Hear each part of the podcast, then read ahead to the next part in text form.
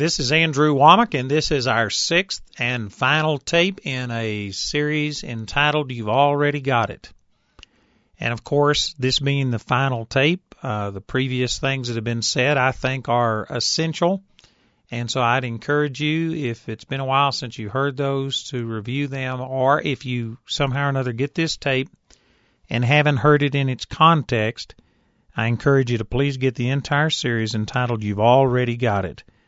Real briefly, let me just mention a couple of things. In Ephesians chapter 1, the very first teaching was about how that everything has already been provided. We're already blessed with all spiritual blessings.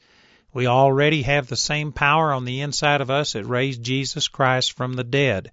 So we don't need more from God. What we need to do is learn how to use and receive what we've already got. It's not God who needs to transmit, it's us that needs to receive. God has already given. Then in our second tape, we used Ephesians 2, verse 8, about grace and faith, that faith only appropriates what God has already provided by grace. I tell you, that has changed my life, that revelation, and many, many other people's lives. That's a very important truth. The third tape was about the spiritual realm, that everything that God has provided is in the spirit, in our spirit, in the spiritual realm. And to get it into a physical manifestation where you can see it, feel it, benefit from it, it takes faith. Faith is what reaches over into the spiritual world and brings things into the physical world. And so I think that's a very important concept because when you start talking about how God has already done everything, many people try and verify whether that's true or not by just looking in the physical realm. And if all you think that exists is what you can see, taste, hear, smell, and feel, then you will never believe this that God has already done everything. But if you can acknowledge that there is a spiritual world that you can't see or perceive with your peanut brain, then you can acknowledge that there are things that you can't see, and faith will bring them into physical manifestation. We also talked about that in Daniel chapter 9 and chapter 10, that one of the ways that Satan hindered Daniel was, uh, or excuse me, that it was Satan that hindered Daniel and not God. God answered Daniel's prayers instantly, but Satan is the one that made the the uh, time difference in the prayer in the ninth chapter where Daniel received in about three minutes, and in the tenth chapter where it took three weeks. So, as a follow up to that, our fourth tape in the series was talking about spiritual warfare. How do you deal with the devil? And I really said some things that I think are very important, very beneficial, but they are very controversial. And possibly I'll probably get more flack over that teaching on spiritual warfare or what I've entitled the triumphant procession talking about how that Satan is a factor, but the only way he fights us is through deception. It is not because he has physical power, spiritual power, or authority. It's just deception, and it's when we lie, when we believe his lies, that Satan is able to do things in our life. The last teaching that I did, tape number five in this set, was about the faith of God and how that when you got born again, you already have all of the faith that you need you have the supernatural faith of the Son of God. And it didn't come into you just for a moment and then leave, but the gifts and the callings of God are without repentance. Romans 11:29. That means that whatever God gave you, you still have. You may not have it functioning, you may not have any manifestation evidence of it in your life, but it is there in the spiritual realm. Just acknowledging that you have the faith of God on the inside of you will make a huge difference. Now you have to develop that. You have to learn how to release it. And another thing that we talked about on that tape is that there are laws that govern how God's kind of faith operates. And you can't operate God's faith according to the way you want to do it. You've got to discover what those laws are. Just like in the natural realm, electricity is governed by laws. And if you want to use electricity, you've got to discover what those laws are and then flow uh, in accordance with that. People could have used electricity thousands of years ago if they would have known what we know. It was knowledge that was the problem. And so we talked about all of that, how that you do have the supernatural faith of God. I'm going to end this teaching by talking about that the problem is our unbelief. And this is a follow up, a very close teaching to what I did on the last tape that you already have the faith of the Son of God. It's actually incorrect to ask God to increase your faith. The disciples did that in Luke chapter 17, and he basically told them you don't need an increased faith. You need to use what you've got. And so you've got to understand this principle that you already have the faith of God. But it's not going to automatically produce victory in your life unless you learn how to use that faith. And here is another thing. This is what we'll be talking about today is you have to get rid of unbelief that counterbalances your faith. Let me teach this from Matthew chapter 17.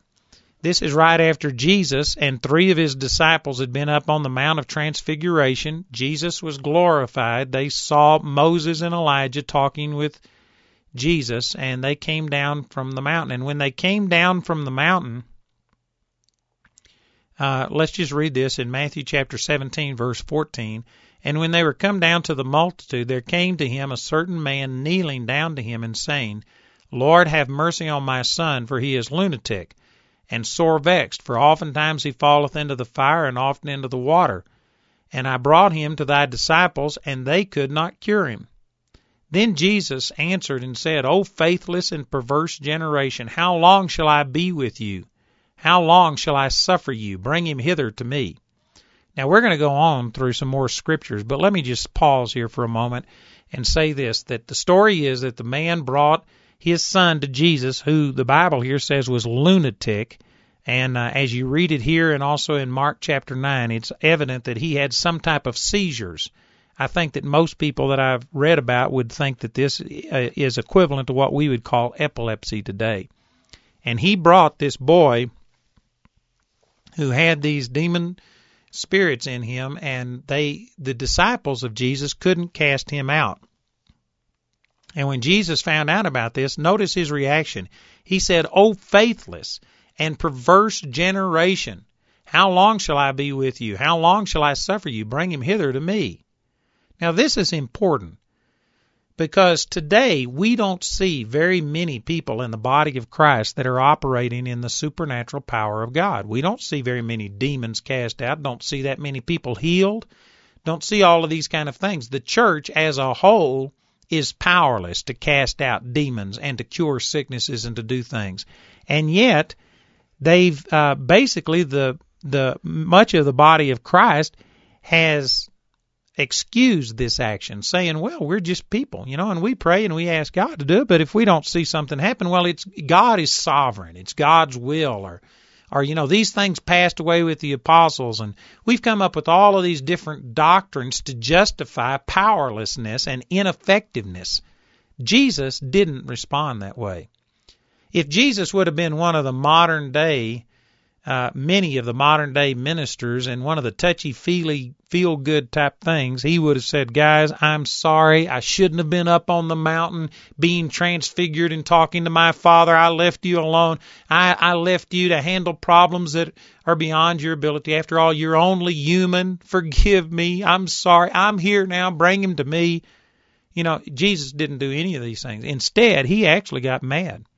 That doesn't express here how mad he got, but you can certainly see that he's displeased. He said, Oh, faithless and perverse generation. In other words, he says, This isn't the way it's supposed to be. He says, How long am I going to be with you? How long am I going to be here to do these things? Jesus was trying to teach his disciples. He had already given them authority to cast out devils and to heal people, and they were supposed to be able to handle this. Jesus, in effect, was saying, guys, this is not acceptable. You are faithless. You are perverse. This is not the way it's supposed to be. And I'm saying this in love, but I hope that it registers that it makes the impact that it should, that our Christianity today is faithless and perverse. The church is supposed to have the answers for the world, and we do but we aren't using what we've got. This is the whole point I'm making in this entire series that I've done is that God has already given us everything, but we aren't using it. We aren't effective.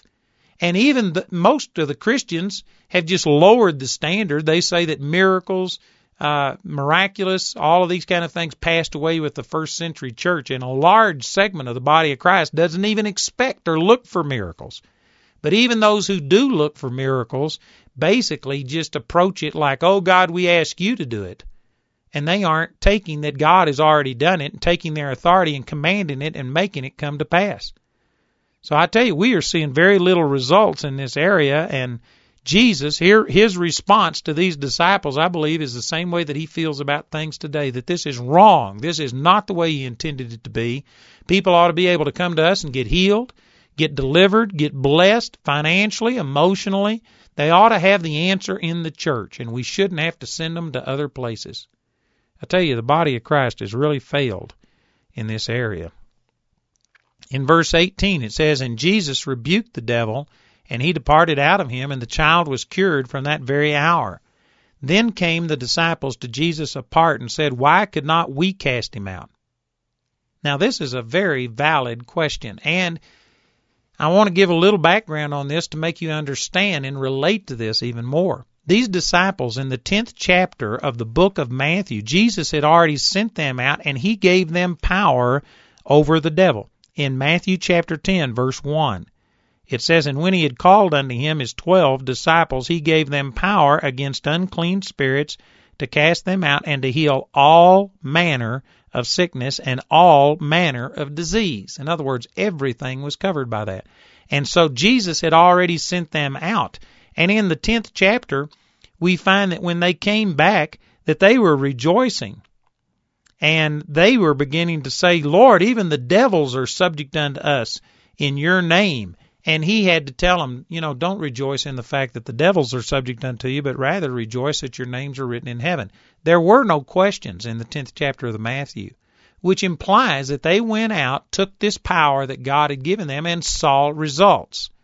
Now, I think it's important to recognize that. So when you come to Matthew 17, these are not people who had never flowed in the miraculous, who had never seen people healed, who had never seen demons cast out. These are people that who, who had done that and had been successful, and their lack of asking a question means that apparently they had had a hundred percent success rate prior to this. So now this makes their question even more significant. See, if these disciples would have been like some people today, some of our evangelicals who believe that miracles passed away in the you know the you know last month or something and that God doesn't do miracles that dispensation is over. If these disciples would have been believing like that and saying well you know there aren't such a thing as demons. Demons can't be cast out. Well then they wouldn't have asked this question. The very fact that they were asking this question implies that they did believe. They did have faith that it was God's will, that He had given them power. They exercised it, they acted on it, they spoke, and yet they didn't see the desired results. Now, does that sound familiar to anyone? I guarantee you, if you would just allow yourself, probably every person listening to this tape has had something happen where you really believed that God was going to heal, deliver, prosper, whatever, and yet you didn't see the right results. Now, those who don't believe, and just, you know, pray and say, God, if it be your will, well, then they aren't shocked and surprised. These people, these disciples, were shocked and hurt, and they asked this question because they did believe. Now, it's important that you understand that. They had exercised that faith, they had seen it work in the past, and yet this time they didn't get the desired results. So in Matthew chapter 17, verse 20, here is Jesus' answer to them about why they couldn't cast this demon out. Before I read that, let me just ask you, why do you think that certain demons don't come out? Why do you think that certain people aren't healed? Why do you think that certain times you don't see your financial breakthrough? Why do you think that things happen that people pray for they they don't come to pass? Well, there's multiple answers. One of the dominant answers is people think, well, uh, it must not have been God's will. And I'm just here to categorically deny that. God wants you to prosper in every area. It is not God's will for you to be sick. It's not God's will for you not to have your needs met. It's not God's will for you to be oppressed. It's not God's will for you to be invalid, defeated, discouraged. God isn't teaching you something. He's not punishing you. That is not true. there's a large segment of the body of Christ that they just lump every unanswered prayer into this thing of, well, God is sovereign. And I hadn't got time to go through all of that. I believe that God is almighty. I believe that He can do anything He wants to do, but I believe He has done what He wants to do, and He has given a lot of leeway to us, a lot of authority to us. And there are things happening today not because it's God's will, but because we are just reaping what we've sown. For instance, I could refer to these terrorist attacks that happened in 2001, September the 11th. And many people re- relegated that to God's judgment. I don't believe that was God's judgment on America. I believe America is worthy to be judged, but God isn't releasing his judgment. And I don't believe that it was in God's sovereignty that he had to allow it. I believe that God set up laws that we reap what we sow. America has been systematically trying to become a secular nation instead of a Christian nation. We've kicked God out of our schools, out of our public life. It's politically incorrect. We have ignored God. We're doing our own thing. And because of it, you know what? When the enemy came against us, and the enemy will come against even godly people, you don't have to be doing something wrong to have an attack from the devil. But when the enemy came against us, we were defenseless because we had denied God the right to move in our society freely. I believe that if this was a more godly nation, I believe that our defense would have been even greater. But you can't say that just godly people will never have a problem. There are demonic people in this world who will come against you and fight. David had people attack him, and he was seeking God and serving God. He won, but he was attacked. He had to fight. And so the point that I'm making is that I think that this teaching on the sovereignty of God today is totally misrepresented. It's totally misapplied. I have an individual teaching entitled The Sovereignty of God that will deal that with that in more detail. I'm not going to take time to do it here. But when we're asking this question about why don't things work? Well, some people just think that whatever will be will be and God is sovereign and God controls everything and so they do that. I don't think that that's accurate. Then there's other people. Probably one of the dominant responses among charismatic faith type of people when you say, Why did a person pray for healing and they died? Well, probably one of the dominant answers that faith people would give is just to say, Well, they didn't have any faith. They didn't have enough faith. I dealt with that on our last tape that we already have the faith of God, but it would basically come back to some way or another your faith is ineffective. Your faith wasn't sufficient. You didn't have enough faith. And let me say this that that is one option. Now, that's not the only option. And I want to make this very clear because I think that when it is presented as the only reason that people don't see their answers to prayers because you just don't have enough faith or your faith didn't work, I think that's too simplistic of an answer, and what it does, it condemns a lot of people and it brings them to a place that they reject faith teaching because they feel like it's condemning and it's putting all of the responsibility. It's no grace involved in it. Again, I'd refer you to that tape I did on grace and faith in this album. It's imperative that you understand the relationship there. I think that it one reason people don't see answers to their prayers manifest is because they don't believe. Now, that is one reason. And anybody who says, no, that's not a reason, faith has zero to do with it, I believe that that is totally incorrect. I've not heard very many people say that because it's so obvious. But I have heard a few people say that, like when it comes to ministering healing to another person, it has nothing to do with their faith. If you just believe, then it'll work. I don't believe that that's true at all. Jesus quickened people's faith. Jesus told people in the fifth chapter of the book of John, Go and sin no more, lest the worst thing will come upon you, implying that they have a part to contribute in this thing. Uh, I've got tapes on all of these things. Uh, I do believe that there is some degree of faith uh, necessary on the part of the people who are receiving.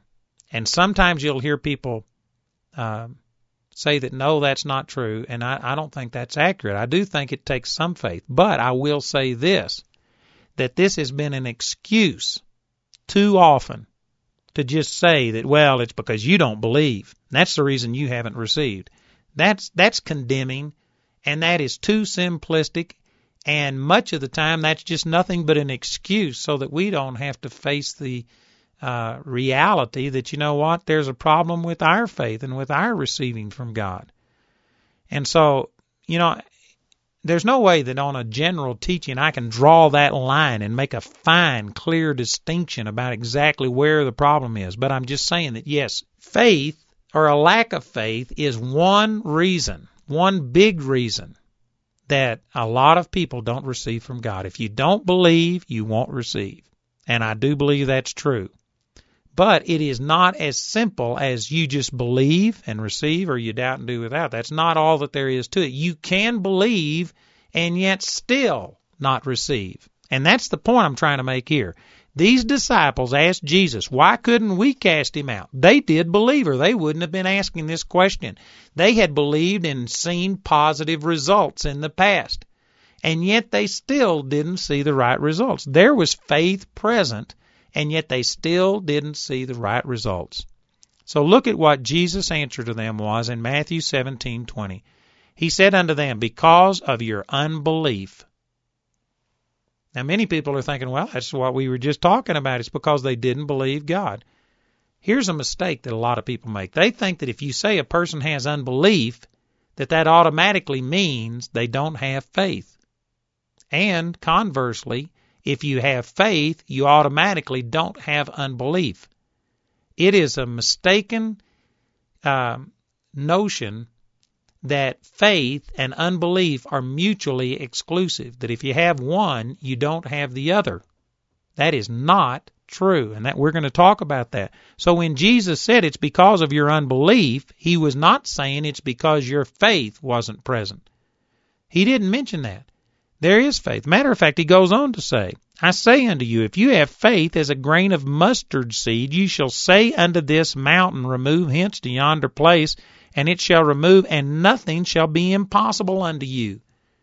He, he goes to talking about that you don't need a great faith. You don't need a big faith. See, this relates perfectly to what I was teaching in Luke 17:5, where the disciple said, Lord, increase our faith. And he says, you don't need more faith. Just use what you've got. If your faith is the size of a mustard seed, it's enough to cause this tree to be planted in the in the sea, and nothing is impossible unto you.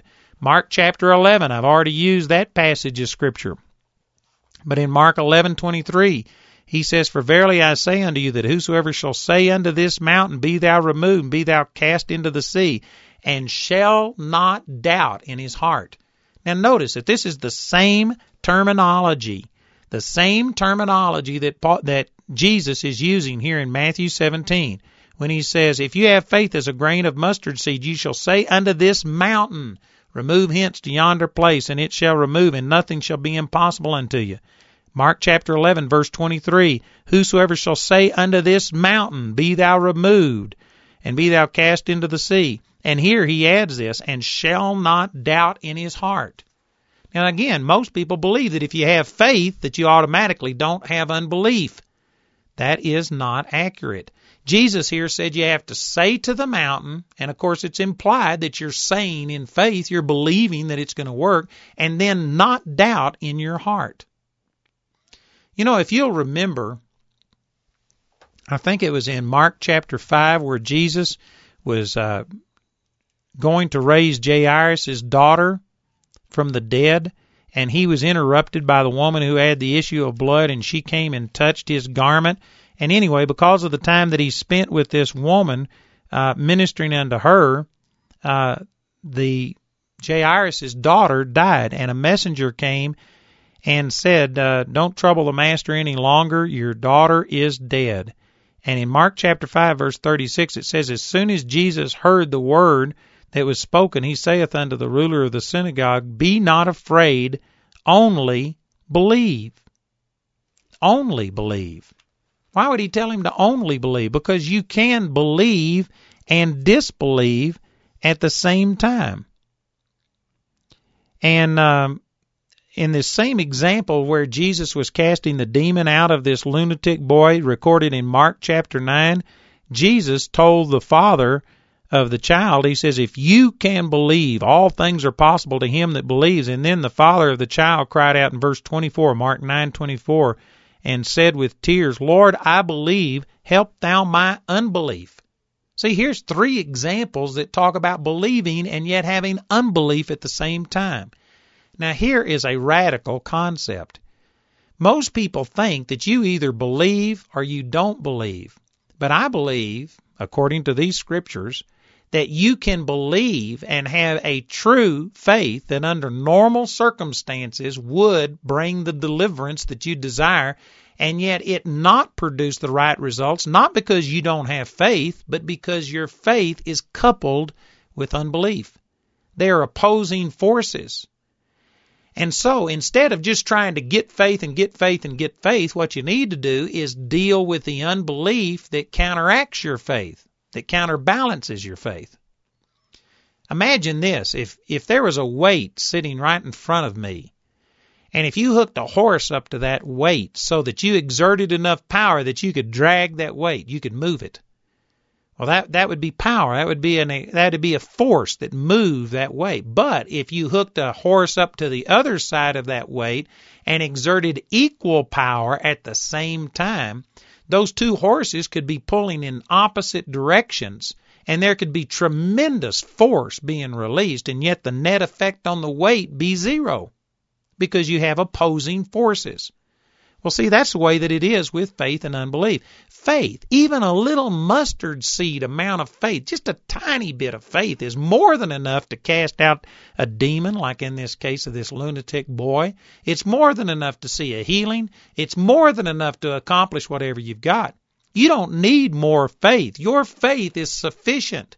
But the problem is that even those who have faith and believe that God does want us to live a victorious life and are praying and are trying to believe in that direction have unbelief that counters that faith. And so the net effect is zero. What I'm trying to say here is I've seen people who didn't believe that it was God's will for them to be well, and they fought against it. I came to pray for them, and they didn't believe it, and so they died. Well, it's obvious why they died. They didn't believe for it. There was zero faith present. So that's relatively easy to deal with. But you know what? I've seen other people who did believe that it was God's will and who were praying and trying to trust God for their healing, had even seen other people healed or maybe had been healed in the past themselves, and they still died. Now, see, that's harder to deal with. And one of the reasons that people struggle is because they think, I know there was faith present. You know, I'm not going to go into great detail. I've already mentioned some of these things, but I've seen tragedy in my life, and I've been around people who I know loved God. I mean, loved God with all of their heart. And they, there was faith present. They faced death, and instead of fear there was joy, there was anticipation, expectancy that they were going to see physical healing manifest. And yet I've seen those people die. And see, when you know that, when you can perceive, you recognize that faith is present, even though it's an intangible, a person who is seeking God can tell when there is faith present.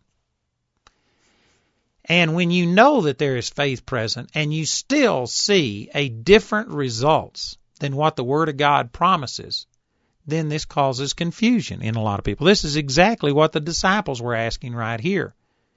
And many people just think, well, if they if it didn't work, then that means they didn't believe.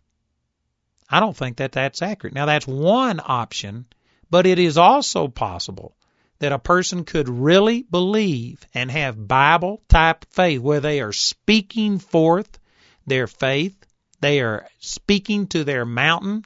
They are acting in agreement. They're doing everything that they know to do. Faith is present, but they have this unbelief. And, and its unbelief is subtle.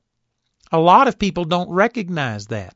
They just look, and if they perceive faith in a person, then they think automatically it's going to work. Well, not necessarily. Jesus here told the disciples that it's not the fact that you didn't have faith. He says it's the fact that you had unbelief.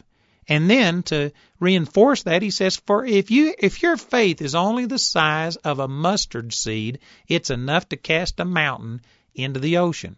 In other words, he was dispelling this concept of big faith and little faith. It is true that some people use great amounts of faith and other people use little faith, but it is also true that every born again believer has the faith of the Son of God. And if a Christian is using that God given supernatural faith, it's enough to accomplish whatever you need if there is no unbelief to counteract it. Let me just use some examples here. One of the times that I first learned what I'm talking about here, I think I've already used this example in this series. I forget exactly what I've said. But anyway, it's a great example. It'll apply anyway. But I had just seen a person raised from the dead, and it was so exciting. And man, I knew that my faith was working and that things were going good. It hadn't been very long, and I went to Omaha, Nebraska, I saw a man in a wheelchair there, and this man was uh, paralyzed in this wheelchair. And I had I, I reasoned that if you could see a person raised from the dead, if your faith had developed, if it was functional to the point that you could see a person raised from the dead, that you could certainly see a person come out of a wheelchair. So I went over, grabbed this man by the hand, and lifted him out of that wheelchair, and he he fell right over on his face. And when that happened, uh, man, my faith just seemed to evaporate. And all of the people that were in the uh, crowd, you could hear moans and groans and gasp. And anyway, I grabbed this guy, wrestled him back into the wheelchair, said, "Depart in peace, be ye warmed and filled." But I didn't give him what he needed. I, I mean, I didn't say those exact words, but that's scripturally what I did. I, I just tried to encourage him to still believe God, but I couldn't help him. And I went to the hotel that night and I was really perplexed because I said, God, I know that I had faith. There's no way that you'd go grab a person out of a wheelchair if you didn't have faith. How many of you have ever grabbed a person and yanked them out of a wheelchair and seen them fall on their face? Well, there may be a couple of people, but most of you haven't. You know why? Because you just didn't believe that they would be healed if you did that. The reason I did is because I did believe he'd be healed. I did believe he would walk. There was faith present. And yet, I didn't see the desired result. And because of that, it caused a lot of confusion. And I sought the Lord for an answer on this for two or three years. And it came gradually, but there was a just a major breakthrough when I was reading uh, Smith Wigglesworth book. Actually, it was a book written about him by his son-in-law, and he was recounting some of his miracles for those of you who don't know, Smith Wigglesworth uh, died, I believe, in 1949, and he lived in England. He traveled here in the United States. He was uh, had a miracle ministry and saw just great things happen. And one of the things that he used to do, and was reported in this book, was that he would say the very first person to get up here on the stage will be healed of whatever's wrong with you. And he'd pray for him, see him healed. And then he would use that as an attention grabber to get everybody's faith built up. Then he would teach them how to do this, and then he would pray for the sick after his message. But that's the way he would start his meetings and just say, the first person up here will be healed of whatever you've got. And so he did that one time, and there was a woman there that had a cancer in her stomach, abdomen. And it, she looked like she's about nine months pregnant, but she was 60 or 70 years old. She was so weak, so frail, that she couldn't even sit up on her own. So she had a woman on each side of her that was actually holding her up. And they brought her to this meeting to be healed. And they knew that Smith Wigglesworth was going to say the first person up here will be healed. So as soon as he said that, they were right up there with this woman. She was the first one on the stage.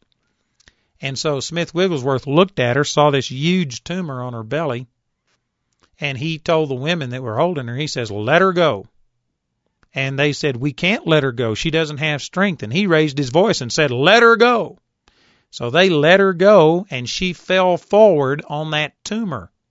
Let out a groan of pain. The people in the audience, there were gasps of unbelief and things. The exact same thing that happened when I pulled this man out of the chair and he fell on his face. It was the same type of response. But how did Smith Wigglesworth respond to it? Well, he said, Pick her up. How did I respond to it? I picked the man up and I began to feel pity and sympathy and embarrassment for myself and for him and I began to respond in a manner of unbelief. Smith Wigglesworth just stood his ground. He said, pick her up. So those two women picked her up. And then he said, let her go. And they said, we can't let her go. And he said, let her go. And anyway, those women let her go. And she fell on her face again, landed on that tumor. And all the crowd moaned and groaned again. So Smith Wigglesworth said, pick her up. So they picked her up. And then she was standing in front of him and he says, let her go. And those two women said, we will not let her go. And he says, you let her go. And a man in the audience stood up and he said, you beast, leave that poor woman alone. And Smith yelled at him and says, you mind your business. I know my business. And then he says, let her go. And these two women let that woman go and that tumor just fell out of her dress on the stage and she walked off totally healed. Now, my point for making that comparison is that you know what? When Smith spoke, spoke to that woman the first time, she didn't see the desired results. But what was the difference here? And I pray that you understand this. The difference was not my faith compared to Smith's faith. I had faith. I had enough faith to grab a man by the hand and lift him out of a wheelchair. I had faith. The difference was that I also had unbelief. I was too susceptible to what people thought, which is unbelief. And here is a powerful passage of Scripture. John chapter 5 verse 44, How can ye believe which receive honor one of another, and seek not the honor that cometh from God only? In other words, if you are worried about what people think, if you're worried about looking good in the sight of people, it's going to hinder your faith, or, in the context of what we're talking about, it's unbelief. See, the difference wasn't that Smith Wigglesworth had more than I had. He had less than I had. Less unbelief. I was still too receptive, too uh, easily swayed by what other people thought and fear and embarrassment and pity for this guy. You know, pity will stop the power of God from operating. There is a godly compassion, but that's different than pity. Sometimes you have to be hard. Matter of fact, that was one of the criticisms of Smith Wigglesworth. They often said he's a hard man. And Smith said that, you know, he was just against the devil. He would hit people, punch them, kick them. One time he took a baby who had a head injury and kicked it off of the stage into the front row. Now that sounds hard, but you know what? The baby was healed. And Smith's answer when people said, Why do you hit people and punch them and kick them and do things? He says, I'm out to get the devil. I can't help it if those people get into the way, get in the way. He was hard. He was insensitive, unfeeling towards unbelief. Man, that is a powerful truth. So see, here's the here's the application. When I prayed for that man and pulled him out of the wheelchair, I did have faith. And I was confused, basically exactly like these disciples saying, God, what's wrong? I know I had faith. Was my faith not strong enough? No, my faith was strong enough. It's just that I had unbelief that counteracted my faith. If you could imagine right now two uh, thermometers, some of these like outdoor thermometers, and and the one on the right is your uh, a measurement of your faith level. The one on your left is a measurement of your unbelief level. Well, most people's their uh, their uh, imagination, the way that they picture faith working is, they just ignore that there is this unbelief over here. And what they do is, if their faith is up, you know, one inch or something on this scale over here, and they pray and don't see what they've prayed for come to pass, well, then they think that they need to get it up to two inches, three inches. They need to increase their faith. And they just go on an all out effort to, oh God, give me more faith, give me more faith. What the Lord is saying here in Matthew chapter 17, He says, it's your unbelief that's the problem. If your faith is only the size of a mustard seed, in other words, if it barely registers on that thermometer, on that scale, that faith is enough to do anything if there is no unbelief over here on the left side where the unbelief scale is. See, instead of trying to shoot your faith through the roof and explode the thermometer, an easier way is to just pull the plug on your unbelief, drain your unbelief to zero, and then you'll find out that a little tiny mustard seed amount of faith is enough to accomplish anything that you need. I think it's far more common that people don't receive what God has already supplied for them because of unbelief than it is because of their lack of faith. Those are two opposite situations. Those are two different situations. It is true that if a person doesn't believe God, they won't receive. Faith is that bridge that brings things from the spiritual world over into the physical world. Faith does have to be present. But faith isn't that big of a deal. It's not that hard. We do have faith. We have the supernatural faith of God, but something that most Christians haven't dealt with is unbelief. And what is unbelief? Well, unbelief can just be fear. It could be worry. It could be care. Like, say, for instance, if the doctor tells you that you're going to die and then you start trying to believe God and you say, Father, I believe that by your stripes I've been healed and you confess the word and stuff, but in your mind you are sitting there worrying about everything else. See, this would go back to Mark chapter 11. If you say to this mountain, Be thou removed, be thou cast into the sea, and doubt not in your heart. In other words, you can't believe and be saying and doing some of the right things, and yet in your heart be double minded, have a split heart. You have to be single focused. How do you do that? You know, I've got a tape set that uh, deals with this exact passage of Scripture. It's entitled Hardness of Heart and if anybody's missed that, I encourage you to please get hold of that tape set. That would answer a million questions for you. It's one of the greatest things I think that the Lord's ever shown me. But in Romans chapter 4, let me just illustrate this. It's talking about Abraham, and in verse 18, it says, Who against hope believed in hope that he might become the father of many nations according to that which was spoken, so shall thy seed be. And being not weak in faith, he considered not his own body now dead when he was about a hundred years old, neither yet the deadness of Sarah's womb. Now this tells you how he was strong in faith. He didn't consider anything contrary. And here are some radical truths. Again, I, you've got to get this tape set on hardness of heart if you don't have it. I, I tell you, that is a powerful truth. And I haven't got time to fully develop this, but let me just say some things. You cannot be tempted with something that you don't think. So therefore, the first step in temptation, or you could say unbelief or failure, the first step in all of that begins with your thoughts. If your thoughts are only on God, then all you'll be tempted with is to believe God and trust God. But if you are listening to other things, if your thoughts are on things other than God, then you could be tempted with that. So Abraham, the way that he was strong in faith was he considered not his own body now dead, nor yet the deadness of Sarah's womb.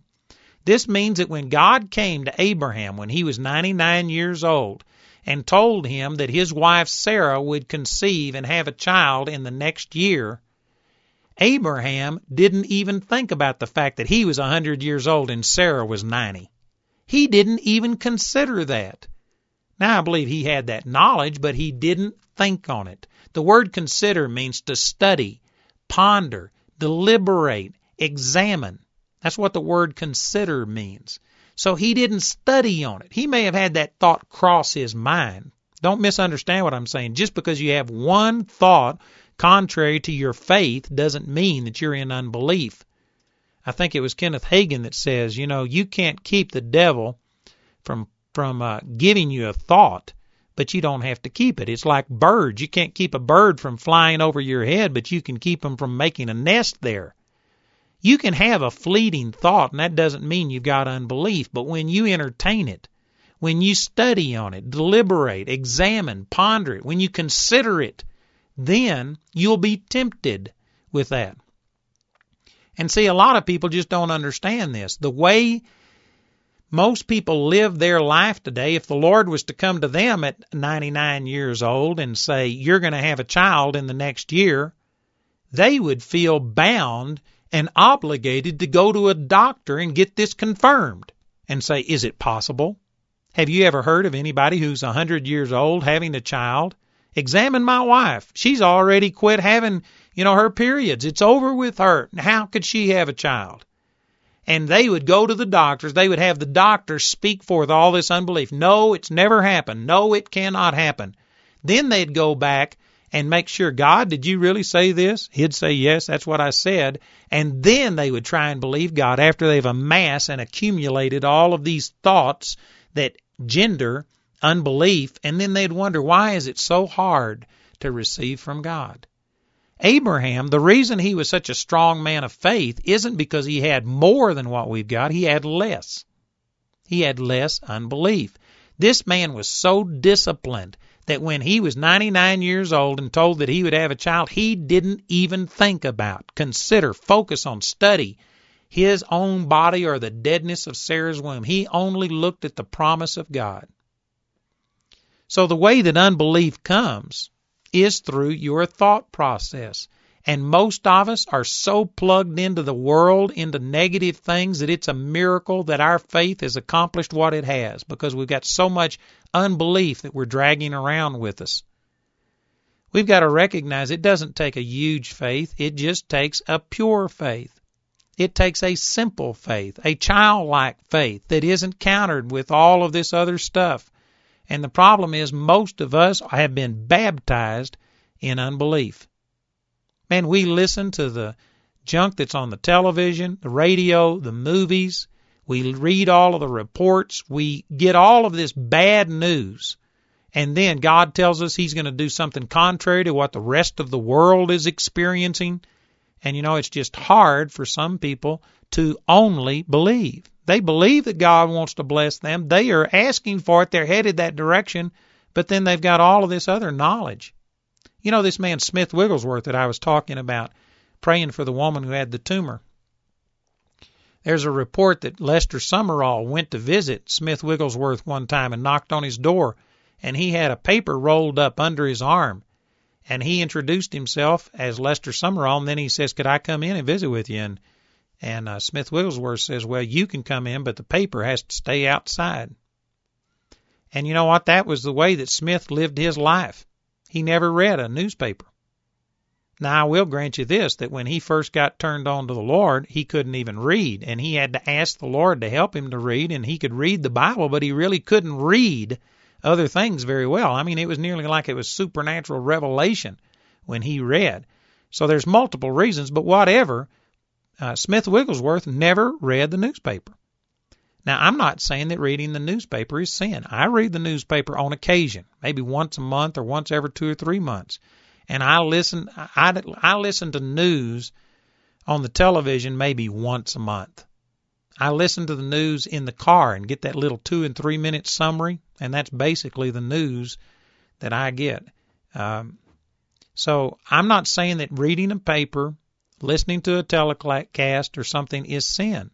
But I am saying that there's a lot of unbelief, a lot of negative statements in there. And Smith Wigglesworth probably missed some good things in the paper. Over a 35 year period of time, he might have missed a dozen or two dozen good things that he could use. I've used things from newspapers to make points in my messages. But I can guarantee you this too. Smith Wigglesworth also missed hundreds of thousands of negative thoughts and statements that could have produced unbelief in him. And because of this, because he lived such a separated life, he just simply wasn't as susceptible to unbelief as what I was when I tried to pull that man out of the chair. God has now taught me this, and I've started living a life of separation, and I don't listen to things and watch things and do things, and because of it, some people would say my faith is stronger. Actually, what it is, my faith is purer. It just doesn't have as much hindrance. I don't have as many thoughts of unbelief as I used to because I've quit uh, opening myself up to things that give me that opportunity for unbelief. So this is what Jesus was saying to his disciples. He says it's your unbelief that's the problem. If you had faith as only a grain of mustard seed, it would be sufficient. You could have seen this happen if you would have only believed. Now, we don't know all of the reasons why the disciples had unbelief in this instance, but again, if you read this same story reported by the gospel writer Mark over in Mark chapter 9, in that instance it says that when they brought the boy to Jesus that he had a seizure and he fell down and foamed at the mouth. Now, I don't know if you've ever been around somebody who's had an epileptic seizure, But I have, and I guarantee you it'll make the hair stand up on the back of your neck. And when that happens, it's going to gender unbelief, fear, worry. It's going to look contrary to what you're praying for. And unless you have spent time specifically fighting against that type of unbelief, then you're going to succumb to it. That's what happened to me, see, when I pulled this man out of the wheelchair and didn't see the right results. I was worried about what people thought. I had put too much emphasis on that, and because of it, I let the fear, the unbelief of other people, and the fear of rejection from other people influence me, and it hindered my faith. Faith was present. And if I would have stood the way that Smith Wigglesworth stood, then my faith would have worked the way his worked. But the difference wasn't that I didn't have faith, it was the fact that I had unbelief. I had more than what Smith Wigglesworth had, more unbelief. Let me just say that there this is my own uh, statement for the purpose of try, trying to clarify. I can't show you a chapter and verse on this, but I believe that there's three types of unbelief. One type of unbelief is just based on ignorance.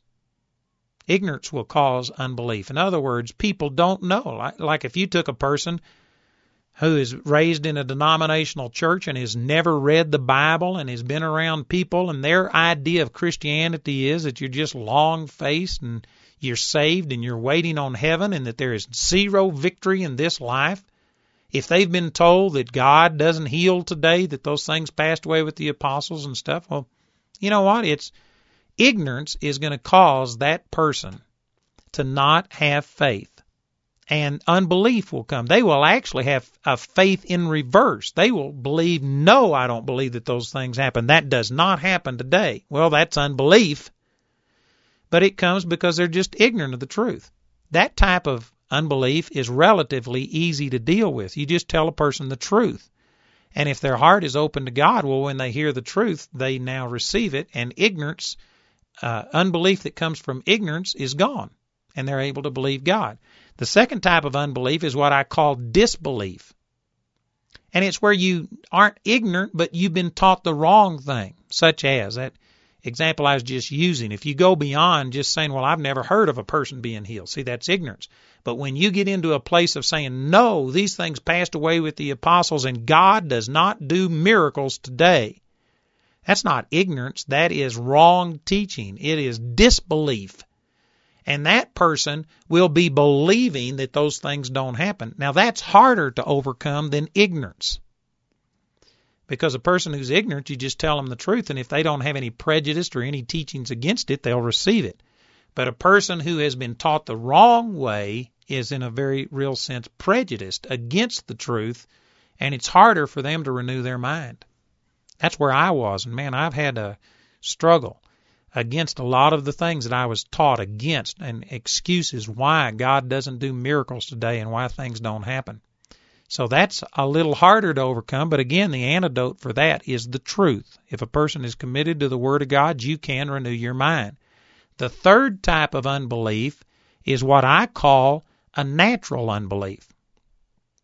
And what I mean by that is it's not ignorance and it's not disbelief where you're believing the wrong thing, but it's just natural. Like, for instance, with this demon possessed boy, as he was brought to Jesus, he had a seizure as recorded in Mark chapter 9. And he foamed at the mouth. Now, when something like that happens, your mind, your emotions, your eyes, your ears are going to just tell you that it didn't work, that the demon didn't come out. Look at this. It didn't work. And that's not necessarily evil, it's just natural. You know what? You go through this life taking the input that you get from your eyes and from your ears and from your feelings and you take that input and you have to make decisions based on that. It's not wrong, it's not evil. But you know what? There are things that you cannot perceive with your five senses. And you have to be able to go beyond that. And to get beyond that type of unbelief that just comes from natural things. Like if you pray for a person and instead of looking well, they fall over dead. Do you know what? There is going to be some natural unbelief come at you. You prayed for them to be well, instead they're now dead. What's going to happen? Well, unless you are really strong and do what the Lord said next here, you are going to just naturally have a fear and an unbelief come up and say, well, it didn't work. Why? Because I can't see it. Most of us are dominated by our physical senses. And it's this type of unbelief, the type of what I call a natural unbelief, that I believe was the apostles' problem here. They believed that you could cast out demons. They had done it before, and the very fact that they asked this question about why couldn't we cast them out showed that they did have faith. They were believing. But when they saw a manifestation, when this boy began to have a seizure, they just were more moved by what they saw than they were by what they believed. How do you overcome that type of unbelief? Remember, the first two types, it's you got to share the truth with them. And when the people know the truth and renew their mind, you can get over ignorance and disbelief. But how do you get over just a natural unbelief? How do you get beyond what you feel? How do you get to where when you pray for a healing and your body still hurts, you're able to believe only and not let that pain that you feel in your body convince you that no, it didn't work? How do you do that? Well, Jesus gave the answer in the next verse. He says, Howbeit this kind goeth not out but by prayer and fasting. Many people have thought that he was talking about this kind of demon, and from this they have made um, doctrines that some demons are stronger than others, and some demons you have to fast and pray to get out, etc. That is not what he's talking about. There is no demon ever created, and you will never encounter a demon or the devil himself that won't cower and flee at the name of Jesus and faith in his name. And your fasting and prayer doesn't do anything to it. If the name of Jesus and faith in his name won't defeat the devil, neither will your fasting and prayer. This is not saying that certain demons are so strong that you have to fast and pray to get them out. But you know what he's talking about? The subject in the previous verse was unbelief. And this is still the st- same sentence. It's not a new sentence. He's talking about this type of unbelief. What I'm calling a natural type of unbelief can only come out by much prayer and fasting. Now, see, that totally changes this. Faith is enough. You don't have to have big faith. Just a tiny faith is enough to see the dead raised. I know because I've seen the dead raised 20 uh, something years ago. I've seen three people raised from the dead, and the first one was 20 something years ago, and I didn't have huge faith. I just had a simple faith. Actually, it was kind of a setup. The very first person that I saw raised from the dead was a man that I had been praying for for months, and he had been totally paralyzed, unable to move. I'd gotten him to where he could move, he could get around, he could move his legs, he was beginning to do things, and I'd just been going by and every day praying for him and ministering to him. And I was getting ready to start a service. I had my guitar on. I was standing up in front of the church. And this man's son came and waved me over to him. And I walked over and he just put me and the guitar and everything in his car and drove me over to his father's house. There was only 144 people in this town of Pritchett, Colorado. So it didn't take but just a second to get over there. And I just thought that we were going over there to pray for his father, that maybe he had had an attack, there was some pain. I walked in, the sheriff was there trying to get his oxygen mask out. And the man's wife was there just crying and praying, Oh God, bring Everett back from the dead. And when she said that is the first time that I realized that the man was dead. And I already had a lot of effort in invested in this man and in his healing. And so when I heard that he was dead, the first thought that came to me was no way. And I just walked over and I said, Everett, in the name of Jesus, come back into that body. And boom, he just sat up and he was healed. Went to the doctor. They checked him out. Anyway, it's a long story. But my point is that, you know what? If somebody would have told me two days prior that you were going to have somebody die and you need to raise them from the dead, well, that would have given my mind enough time to start thinking and having this natural unbelief come at me and and it's very possible that I wouldn't have seen him raised from the dead. But the way it was, it was a setup. God just brought me over there in my ignorance. I prayed and I didn't have time to disbelieve God. And so that's the reason that it works. See, just a tiny bit of faith is sufficient if you don't have anything to counterbalance it. And that's exactly the point that I'm trying to get across. But when when you do pray for something and something happens that looks contrary, well then this natural unbelief, just your senses, You've been trained to go by what you see, taste, hear, smell, and feel. How do you overcome that type of unbelief? Well, Jesus here is saying that it only happens through prayer and fasting. So what does prayer and fasting have to do with casting out this natural type of unbelief? Well, here's the here's what's going on. Here's an understanding of why this works. When you have an unbelief that just comes from what you see, taste, hear, smell, and feel, that's not necessarily evil. You've got to uh, take into account what your senses are telling you. You've got to operate in that. You know, I try. I flew with a man one time who tried to fly a plane by faith, and I was stupid enough to go with him. But anyway, he didn't have the skill that it took and this guy curled up into a fetal position flying this little tiny plane and says, My God, we're going to die. We're going to die. Just the two of us in this plane. And while he freaked out over there, I had to fly a plane. I've never flown a plane. I didn't know what was going on, and it was in a terrible storm on top of all that. And I had to fly that thing for about an hour until he pulled himself together, and finally we land, got out of there. You know what? I don't want to go with somebody who's trying to fly a plane by faith you need to have some knowledge and you need to follow those instruments and do what you see and what you hear and you need to be able to respond to that. There's nothing wrong with that. But you know what? There will be times in each one of our lives where responding to what you see, taste, hear, smell, and feel is not going to get it done. You've got to go beyond that. You've got to be able to move beyond your senses into the spirit realm. How do you do that? Well, fasting and prayer is how you do it. And here's the logic. See, if you, if say for instance your body is hurting and you've got pain in it, and yet you've believed God that by his stripes you were already healed. You've spoken to your pain, you've spoken to your body, you've spoken to God and praised him, you're acting in faith, you're doing all of these things, and yet your body hurts. Well, under normal circumstances, you've been trained to respond to your body.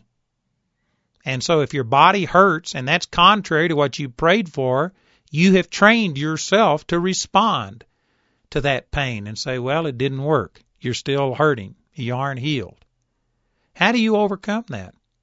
Well, you have to retrain your body. And one of the ways you do it is through like fasting. If your body has been dominating and controlling you, what you begin to do is you just go on a fast. And you tell your body that, body, you know what? It's not that you're totally wrong. It's not that you're bad or anything. You have been responding to what you see, taste, hear, smell, and feel, and under most circumstances, okay. But you need to learn that man doesn't live by bread alone, but by every word that proceeds out of the mouth of God. You've got to learn that the spirit is more important than the physical, and that there are realities that you can't perceive with this little peanut brain. And so, to help teach you this, we are going to go on a fast. We aren't going to eat or drink, and we are going to recognize that God is my source, and God is going to give me supernatural strength. Instead of food supplying things and going by appetite, I am going to let the Word of God give me strength. And your body, if you have not trained it, it will rebel at that. Boy, your appetite will just go wild. You know, I've talked to a number of people who think that when they fast that they are going to die by noon the first day, that they they just feel weak all over, etc. Did you know it's a medical fact that fasting one day a week is actually a good thing for you? It will not hurt you. It'll purge you of toxins and different things, and it's good for you. And you don't physically, now some of you, this will be hard for you to believe, but I've read this in books. One is entitled uh, God's chosen fast is one of the ones I got a lot of my information from 30 something years ago. But according to that, you don't physically begin to die until about 40 days into a fast. Prior to that time, it's mostly hunger. It's just hunger. But it's not a physical necessity. Many of us could live off the fat of the land for quite a while. So my point is that when you go on a fast, your body will feel like, oh, I'm going to die by noon. I'll never make it through the day. And you know what? Your body will begin to start trying to control you and make you go against what you feel God told you to do. Your body will begin to start trying to exert you. This sense knowledge, your your sense of what you see, hear, and smell, feel will begin to try and dominate you. And you'll have a choice. Are you going to let the physical realm rule or are you going to rule the physical? And if you choose to continue on your fast, you'll have to, in effect, tell your body, body, you get in line. You're going to learn that you won't starve by noon the first day. You are going to be retrained that you can do things that God tells you to do and that God's Word can supply your need. And your body will rebel and say, No, I'll die. And say, All right, well, we'll make it a two day fast. And your body will say, Two days, I'll die for sure. And you say, All right, three days. And you know, pretty soon your body will figure out that if I'm going to survive this, I better shut up. I, I'm going to have to, I mean, every time I complain, he, he adds another day to the fast. And so your body will yield. And you know what? Over a period of time, I've experienced this that after you go through that initial hunger pain, you actually reach a place where you aren't hungry at all. It doesn't bother you. And if you go on a pro, uh, prolonged fast, I think the longest fast I've been on has been 10 days, could have been 11, somewhere around there. And if and I mean that's without food at, of any kind, no liquids except just water. And if you go on a protracted fast like that, did you know that eventually you'll get to a place where it seems like you don't ever have to eat again? You can bring your body into subjection to where God is literally ministering to you in a supernatural way. And when that happens, then when you get off the fast, your body has learned something. Your mind has learned something. And when you say, you know, by his stripes I'm healed, and your body still detects pain, all you've got to do is say, you know what? There are things beyond what you can see, taste, hear, smell, and feel. And your body will say, okay. And it'll submit. But if you haven't ever fasted, if you haven't ever disciplined your body, you're going to pray and say, By his stripes I'm healed. And then your body's going to say, Oh, you're still hurting. You aren't healed. And you'll say, No, body, I am healed. And your body will say, Wait a minute. Who are you to tell me anything? I tell you when to eat, what to eat, how much to eat. You hadn't given me an instruction in years. You are completely dominated by your senses. Don't tell me what to do. And you know what? Your body will rebel and you will submit to the natural unbelief that comes through those senses. But if you spend time praying and fasting, you know what it'll do? It'll break that natural dominance. See, prayer does the same thing. I believe that they're both the same principle. When you pray, you are talking to someone that you can't see. And you know what? Your mind, your physical sense knowledge will just go bonkers like this is stupid. What am I doing? But if you continue in it and if you make it a practice, you'll start seeing miracles. You'll have so many things happen. There will be so much evidence that your time in prayer was valid and it did work and that there is a real God whom you cannot see, that it'll help retrain your senses, that there's more than what you can see, taste, hear, smell, and feel. And then when you want your senses to, you want your body to act like it's well when it doesn't feel well, well, your body will go ahead and respond because it knows that there's more to it than what you can just perceive with your senses. But a person who doesn't spend time in prayer and doesn't spend time in fasting, when they start trying to command their body and they start trying to go against what they see with their physical eyes, they're going to be useless because they've never disciplined it. Your body's not evil. It's just natural and it has to be trained.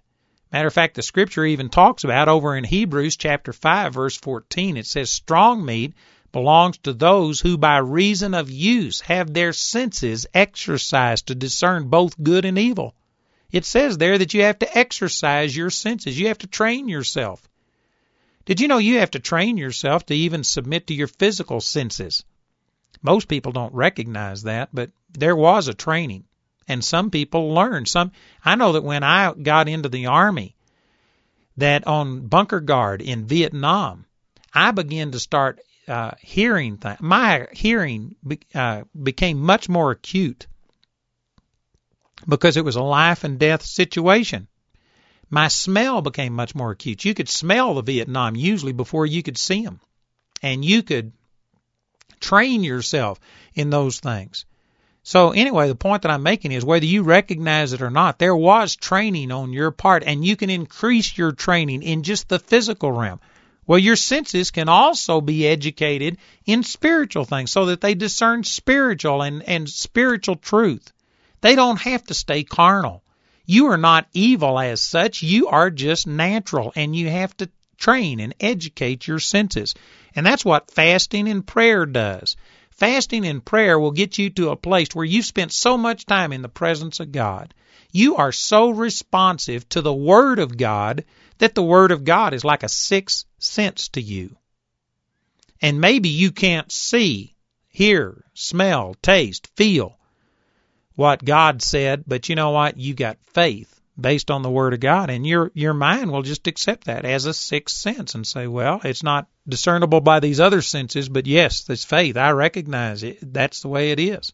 You can train yourself that way. See, to a very real way, that's what Smith Wigglesworth did. Smith Wigglesworth, by neglect, hardened himself towards unbelief, towards what people thought, and he spent so much time in prayer and fasting, seeking God, that he was sensitive to God and hardened to other things.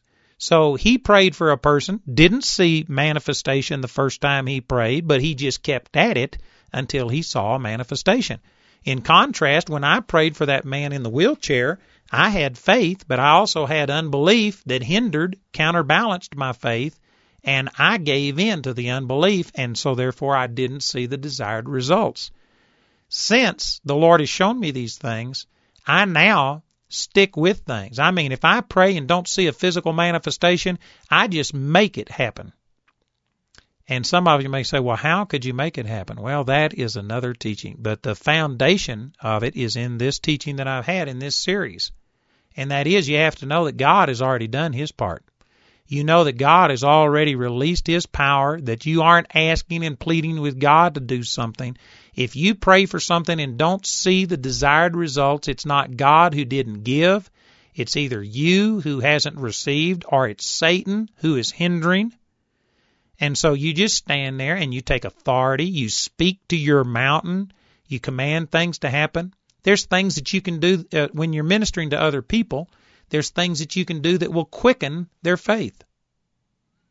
And there's lots of times, like say for instance, if I'm praying for a person and I just discern that there is this unbelief it may not be evil, it may not be a disbelief, but it's just unbelief, maybe natural things. This person is just dominated by what they feel. And I know that they're having a hard time receiving the healing from God. Well, what I'll do then is just push over into a gift of the Spirit, a word of wisdom, a word of knowledge. And I'll talk to them about something that's emotional, maybe about how they've been hurt, about there was depression, grief, tragedy struck and I'll use this word of knowledge and I'll speak to them on something that's totally disjointed, uh, unrelated to their physical healing. And I'll get them to start receiving. They'll say, Man, there's no way that anybody could have known this. This is God speaking through this man. This is God. And they open up. Faith starts flowing. And all of a sudden, man, their faith is quickened. They are moving and they're saying, Yes, this is God. Father, I receive. And while they're open and their faith is flowing, then I'll come back and I'll speak to that back or speak to whatever that didn't see it manifest before, and all of a sudden, boom, they'll be healed. I mean, I've increased the number of people who get healed by two or three times or more by doing things like this. And it's this principle that I've been talking about. God has already done everything. It's not a matter of us asking God to heal. God has already done. It's a matter of us receiving. Now that's the basic principle. But then there's laws that govern how it works. You have to speak. I speak to the parts of bodies. I speak to things and command them to respond. I take authority over the devil. And sometimes I do things to quicken that person's faith, like I was talking about in these gifts of the Spirit. And I do all of these things not to manipulate God, but to get people into a position to receive, to quicken their faith. And since I've understood this, I still don't see a 100% manifestation. That's what I'm believing for and I'm moving that direction and I'm seeing better results than I've ever seen. But you know what? I still don't understand all of it, but I believe that these truths are foundational. Let me also be quick to add to this that there are some very good friends of mine who have some crisis situations in their family people that are sick and things, and I have prayed with them. I have used everything I've taught on this tape set, believed with them, and still haven't seen manifestation. There was a friend of mine who died this last year who I prayed with and ministered to. And as far as I could tell, they had faith, and I didn't discern any unbelief. But of course, you don't know exactly what's on the inside of people, but they died. There are still questions that I have. And I'm sure that as I go on, I'm going to learn more. But I am absolutely convinced that what I have taught is accurate. It may not be all that there is to it. There may be other steps, but I believe that these are foundational things that if you could get this concept, if you could understand that God has already done his part, his transmitter is working perfectly 24 hours a day. He's constantly giving us everything that we need. It's a done deal. And it's not a matter of his transmitter that's the problem, it's our receiver. We need to learn to receive. We need to become steadfast and believe this. Understand the spiritual realm and how to bring things from the spirit into the physical. We need to quit giving the devil extra power and glorifying him. And we need to recognize he's been defeated. We need to go to the parade and see that he's been defeated and beat. We need to accept that we have the faith of God, the supernatural faith of God, and it's not a lack of faith that's the problem. It's the fact that we have unbelief. It's not that we have less than the people in the past that have been successful and have seen great things happen. We've got more. We've got more unbelief. They had just a simple childlike faith. A mustard seed amount of faith is enough to see anything done if there's no unbelief to counteract it. And if you find yourself with a natural unbelief where you really do believe the things of God and you believe it to the point that you're acting on it, you're expecting and yet you aren't seeing the right results, well, then nine out of ten times it's going to be just the fact that there is some natural unbelief. You haven't got your senses exercised to where they are operating in the good. Instead, they're operating in the evil. They're just being dominated by what they can see, taste, hear, smell, and feel. And you can change that through prayer and fasting.